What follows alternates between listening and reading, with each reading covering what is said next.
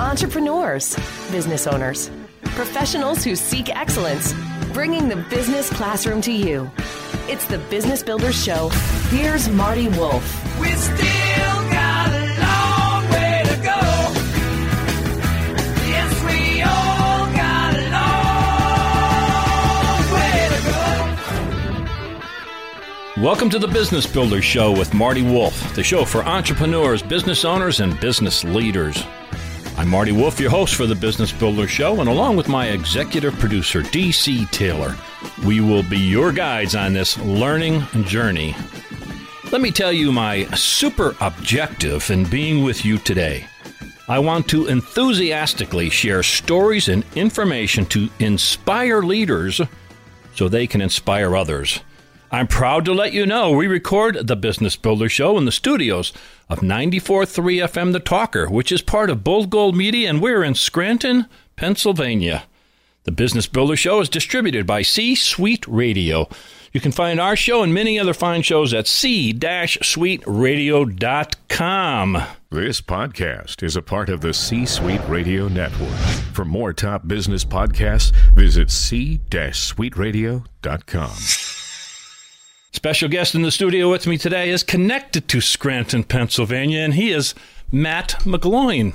And Matt is a football player. Welcome, Matt. I am, and thank you for having me. You know, you say that I'm a football player, and, you know, that's what I've always wanted to do. And, you know, going back to my high school days, you know, that's kind of, I really started to realize that, you know, I could have a future here. I could, you know, hopefully one day play collegiately, and then everybody has those dreams and aspirations to play professional sports one day. And, you know, going in high school at West Scranton and playing quarterback there, I had somewhat of a successful career. You know, we had a very, very good team. And, you know, I always thought that, you know, schools would be knocking at my door. But, you know, for those of you that know my story, that wasn't the case. And I didn't have sure that they do know your story at the end of this. That's why you're here. I want them to understand your story, man. Go absolutely. Ahead. And that wasn't the case. I didn't have schools knocking at my door. I mean, I had some 1AA schools and Division II schools, but it really wasn't the Division I schools that I had my eye on that I wanted to go to. And were you expecting that? Did that surprise you that didn't happen? It did. It really did, to be honest with you. Because you had a heck of a career. And, you know, so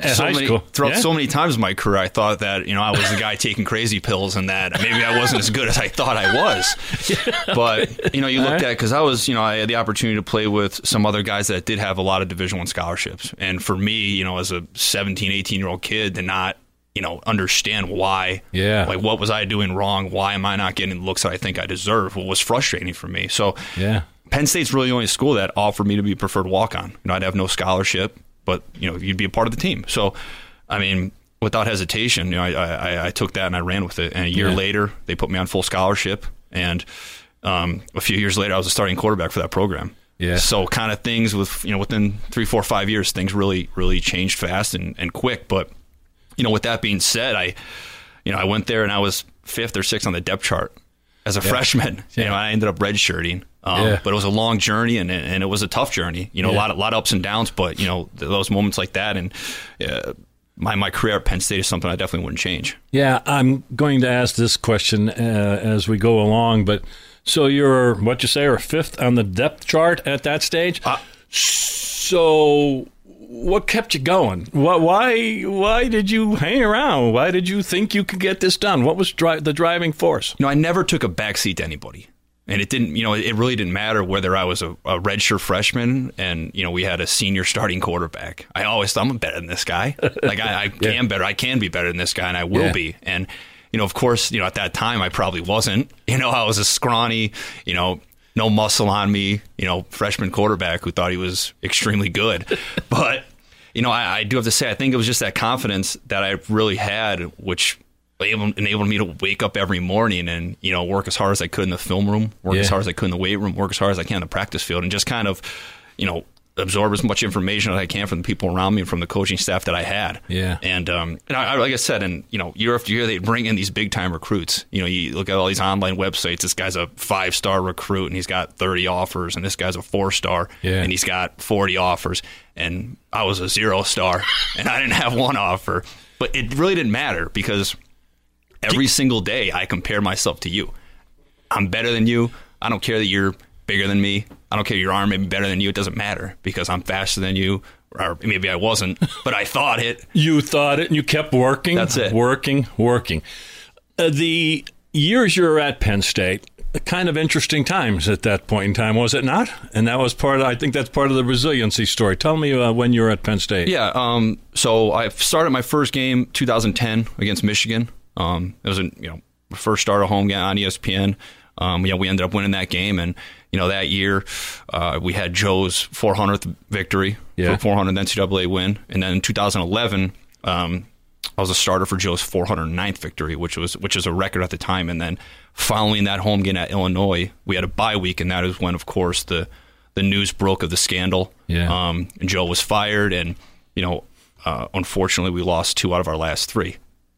Interesting times, huh, man? Absolutely, and you kind of sit back and you think about everything that had happened and how difficult it was of a time. And, just knowing that that bye week right there after, an incredible victory for a record and, what would happen after that bye week and the months leading up was just kind of the start of, what was the worst and darkest time in Penn State football history. Yeah, my guest is Matt McGloin. He's telling a story starting at West Scranton High School in Scranton, Pennsylvania. We both proudly say, right, Matt? Absolutely. And now we're in the part of the journey at Penn State.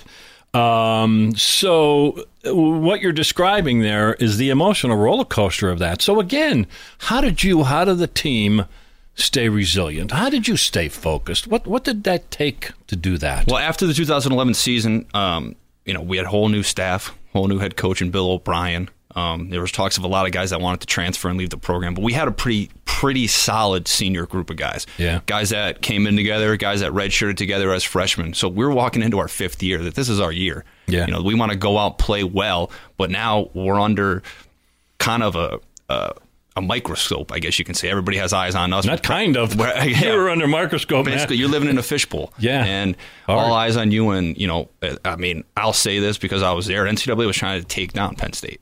It really was. They were trying to destroy the university. They were trying to destroy the program. That's the way we felt. And, of course, in the summer, the sanctions hit where they had to pay back tens of millions of dollars. We were on a bowl ban. Basically, you could transfer schools, but you didn't have to sit out. There was all these different things going on. All these things that were added in. Really crushing Penn State, kind of, right? So we lost a lot of guys. We lost, 10 or so players transferred to different schools. And for me, I had come so far, being my 5th year as a 5th-year senior, this was the first time I was actually named a starter before the season. Yeah. So all that hard work and, everything that we're talking about and everything that we'd gone through, this was really my year to kind of take over and be a leader. So, when things like that happen, it just says this is another thing that you need to push forward through. This is another reason why you need to wake up in the morning and work harder than ever. And work hard. And no way or at any time did I ever think about leaving that school. Yeah. It ended up okay. It ended up pretty well, yeah. And fortunately for us, that Bill O'Brien was the right guy for that job to kind of lead us out of that. It looks that way. And we had the right team in place for that moment. And I can't tell you the amount of support you had from former alumni, from former and current students, and from your families, and kind of the way we rebounded and were able to play at a high level and play really well. We weren't 12-0, but 8-4 felt like 12-0. Yeah, I could understand that. And it was exciting. Based on the context of everything. Yeah. Yeah, my guest is Matt McGloin. You can certainly just type in his name. You're going to see Penn State. You're going to see the NFL, too. So let's move there now. So we had Penn State, challenging at Penn State for a bunch of reasons, and that ended up okay. Then what happened? Well, here we go again, I guess you can say. And kind of way again. College ending was similar to a ending of my high school career at West Scranton. The phone didn't ring, man? I was an all-state quarterback in high school, and, coming in at Penn State, I had set over 10 records my senior year. You're talking other quarterbacks like Daryl Clark and Kerry Collins and Todd Blackledge, and I had broken all their records, yet I can't get an invite to the NFL Combine. And again, I'm depressed just listening to this story. It's a head scratcher. I never understood why. Well, what's going on? I guess I wasn't big enough. I didn't weigh enough. So whatever they look at, I'm barely over 6 feet tall. I'm 210 pounds. I'm not 6'5", 235, 240. You can't teach size. The stereotype, if you will, they're looking at. You can't teach size. basically. They're saying, okay, this guy is this weight. Got it. He can play at this level. Now all we do is need to teach him how to play. I mean, apparently I wasn't big enough. You know, I wasn't strong enough, but wasn't invited to the NFL Combine.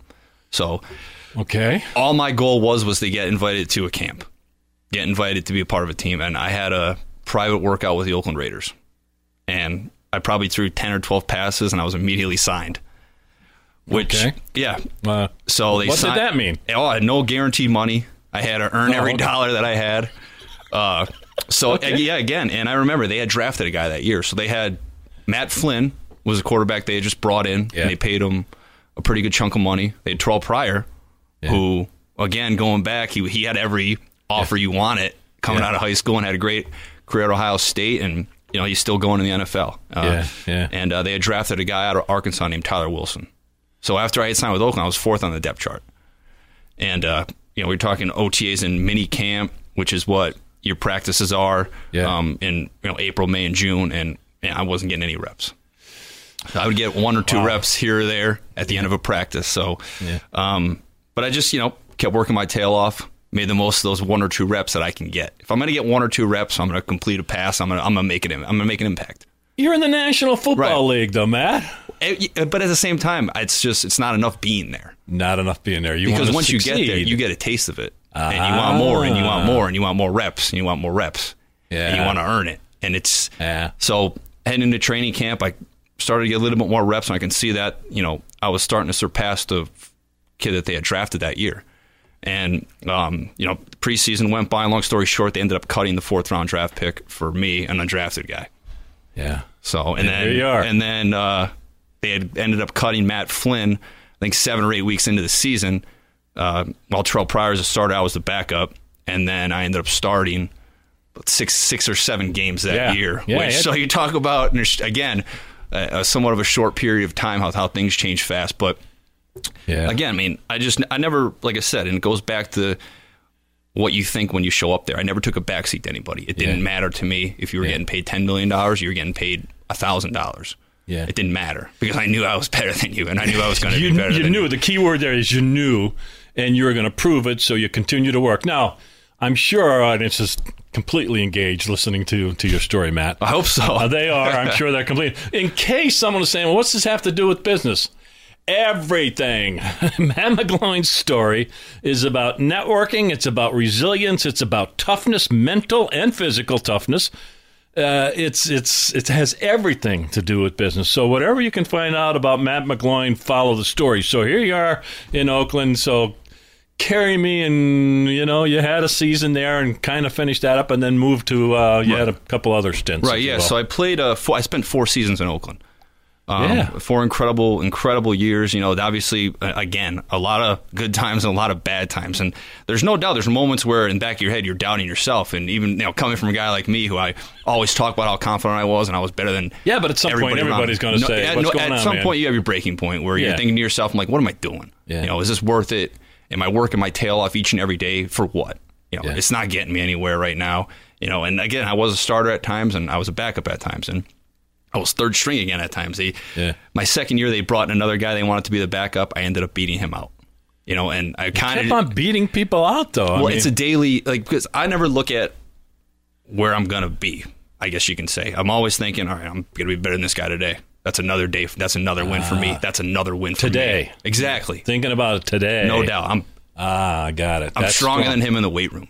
Got it. You know what I'm saying? Yeah. It's kind of that. I completed more passes today. Yeah. I threw this many touchdowns in practice. I got it. I love that. And you need to string days together. And that's kind of the way it always had worked out for me. It was never, well, this is, this is, I'm better than this guy. I don't know why I need to continue to prove myself to you. Yeah. It was more of a challenge to me. And I didn't care. I didn't want to prove it to anybody else because I didn't really care what you thought or what they thought bringing this guy in. I knew I was better than him. It was more of me proving it to myself every day. Yeah. And that kind of what's always motivated me and always kept me going each and every day. All right, so the Oakland Raiders ended. I was fortunate enough to, make a lot of good friends and, became friends with a lot of coaches that I had the opportunity to play for. And then I signed with the Philadelphia Eagles, partially because the quarterback coach that I had in Oakland was the current quarterback coach with the Philadelphia Eagles. So I signed there, and, unfortunately, that journey didn't last as long as I had hoped it would. I signed there. I thought I played as well as I could. I practiced. I thought you played well. I watched every game. Yeah, you know, you did real well. From the moment I walked in there to the day I was released, you know, I really could say that I don't have any regrets. I've never missed a day of practice. Yeah. You know, I don't miss a lift. I don't miss anything in the film or anything like that. So, unfortunately, I guess they decided to move in a different direction, and I guess it worked out for them. But I guess it did. Yeah, but I guess, again, you talk about overcoming obstacles and continuing to push forward and remaining optimistic. I was signed by the Houston Texans later on in 2017. Former coach Bill O'Brien, who I played for at Penn State. And, you know, unfortunately, again, things didn't work out there. You are still striving to stay in the NFL, correct? Absolutely. Let's be clear on that, because you're working out every day. Well, Matt McGloin is a football player, correct? That's what I said at the very beginning. Exactly. Matt McGloin is a football player, and that's what you are, and that's what you plan on being. Absolutely, and it doesn't stop. I still feel like I can play the game at a high level. I still think I can have a much longer and much successful career. So day in and day out, I'm on a strict schedule. I'm going to the gym each and every morning. I'm throwing multiple times a week and getting in a lot of workout sessions, hoping for the best. So hopefully within the next few weeks, I'll have a job, and hopefully this story will continue. Stay here for more of the Business Builders Show with Marty Wolf. My friends at NastPartners.com asks you, who will take you there? The Predictive Index allows you to decode the complexities of your people and realize what drives workplace behaviors so you can ensure alignment, reach your team's true potential, and achieve your business objectives faster than ever. The Predictive Index uses proven science to help you manage across the hire-to-retire life cycle with scientifically validated workforce assessments that provide high-impact insights in minutes. That's the Predictive Index. Learn more at NastPartners.com. That's my friend Dave Nast at NastPartners.com. That's N-A-S-T, NastPartners.com. So let's jump tracks a little bit, because you have all this experience. And so let's talk about the NFL, and you can address this any way that you want. Obviously, NFL, National Football League, is a business. You probably just described it, I guess, by the way you're moved around or treated, whatever the right words are. So give me your thoughts in terms of, describe that to me. When we say NFL is a business, how would you describe it? Well, it's a business, but I would describe it as it's a performance-based business. Performance-based, okay. Where I'll say that if I'm not doing my job, they're going to find somebody else that's going to do it. And so many, you know, the other jobs that, like business. Exactly. You're not doing your job, you're not performing at a high level, they're going to find somebody else that's going to do it, which is why the longer you play in the National Football League, the more difficult it gets, because why would we pay you this amount of money if you're not doing your job as well? I can pay a younger guy who I can try to develop for less money. Yeah. So you need to prove your worth day in and day out. Yeah. And again, the longer you play, the more difficult it gets. Yeah. Because these younger guys that show up that are going to play for less, who they think they can develop and be better than your current state. Yeah. And again, that what they're paying these guys and what they're paying you comes into play. Reality. That's what it is, yeah. Reality, Matt, right? You know. Again, I'm going to say his name, Matt McGloin. He is a football player, and he plans on being a football player. Let's go back to the NFL. What surprised you, if anything, when you got there? I guess politics still is involved. Really? You know, believe it or not. And I never thought, I mean, you know, from the whole recruiting process, you know, coming out of high school and in college, where you know, the 5-star, 4-star recruits, they're getting a lot more reps than you. And, you know, that's where your politics comes to play. It's crazy how it still is involved in the National Football League. But, hey, you know, it is what it is. And, you know, you make the most of the opportunity you get. And I've done that for as long as I can remember. And if you're good enough, they'll find you. Yeah, they'll find you. Yeah. I love that thought process. Yeah. If you keep at it every single day, somebody's going to notice. It has to. If you search for excellence, then God isn't planning it. I'm going to say that on the air. You know, but if you do your part, you're going to get noticed in the right way. And it won't be favoritism. It's because you are performing. Well, because you earn it, yeah. It's a performance-based business. You perform each and every day. You earn it every day. You know, you don't. I never looked for a handout. I never looked for, you know, anything to be given to me. Yeah. I wanted to earn it every day. Exactly. And like I said, I never really cared what anybody else thought. I just was really trying to prove it to myself. as a result of the NFL, there has to be some great information out there, stories or I don't know if stories. What did you learn that you're using now from that experience? About college and the NFL. What are you applying from there? When you talk about networking and everything like that, it's so much of that. I like to think of it as football is a game inside a game.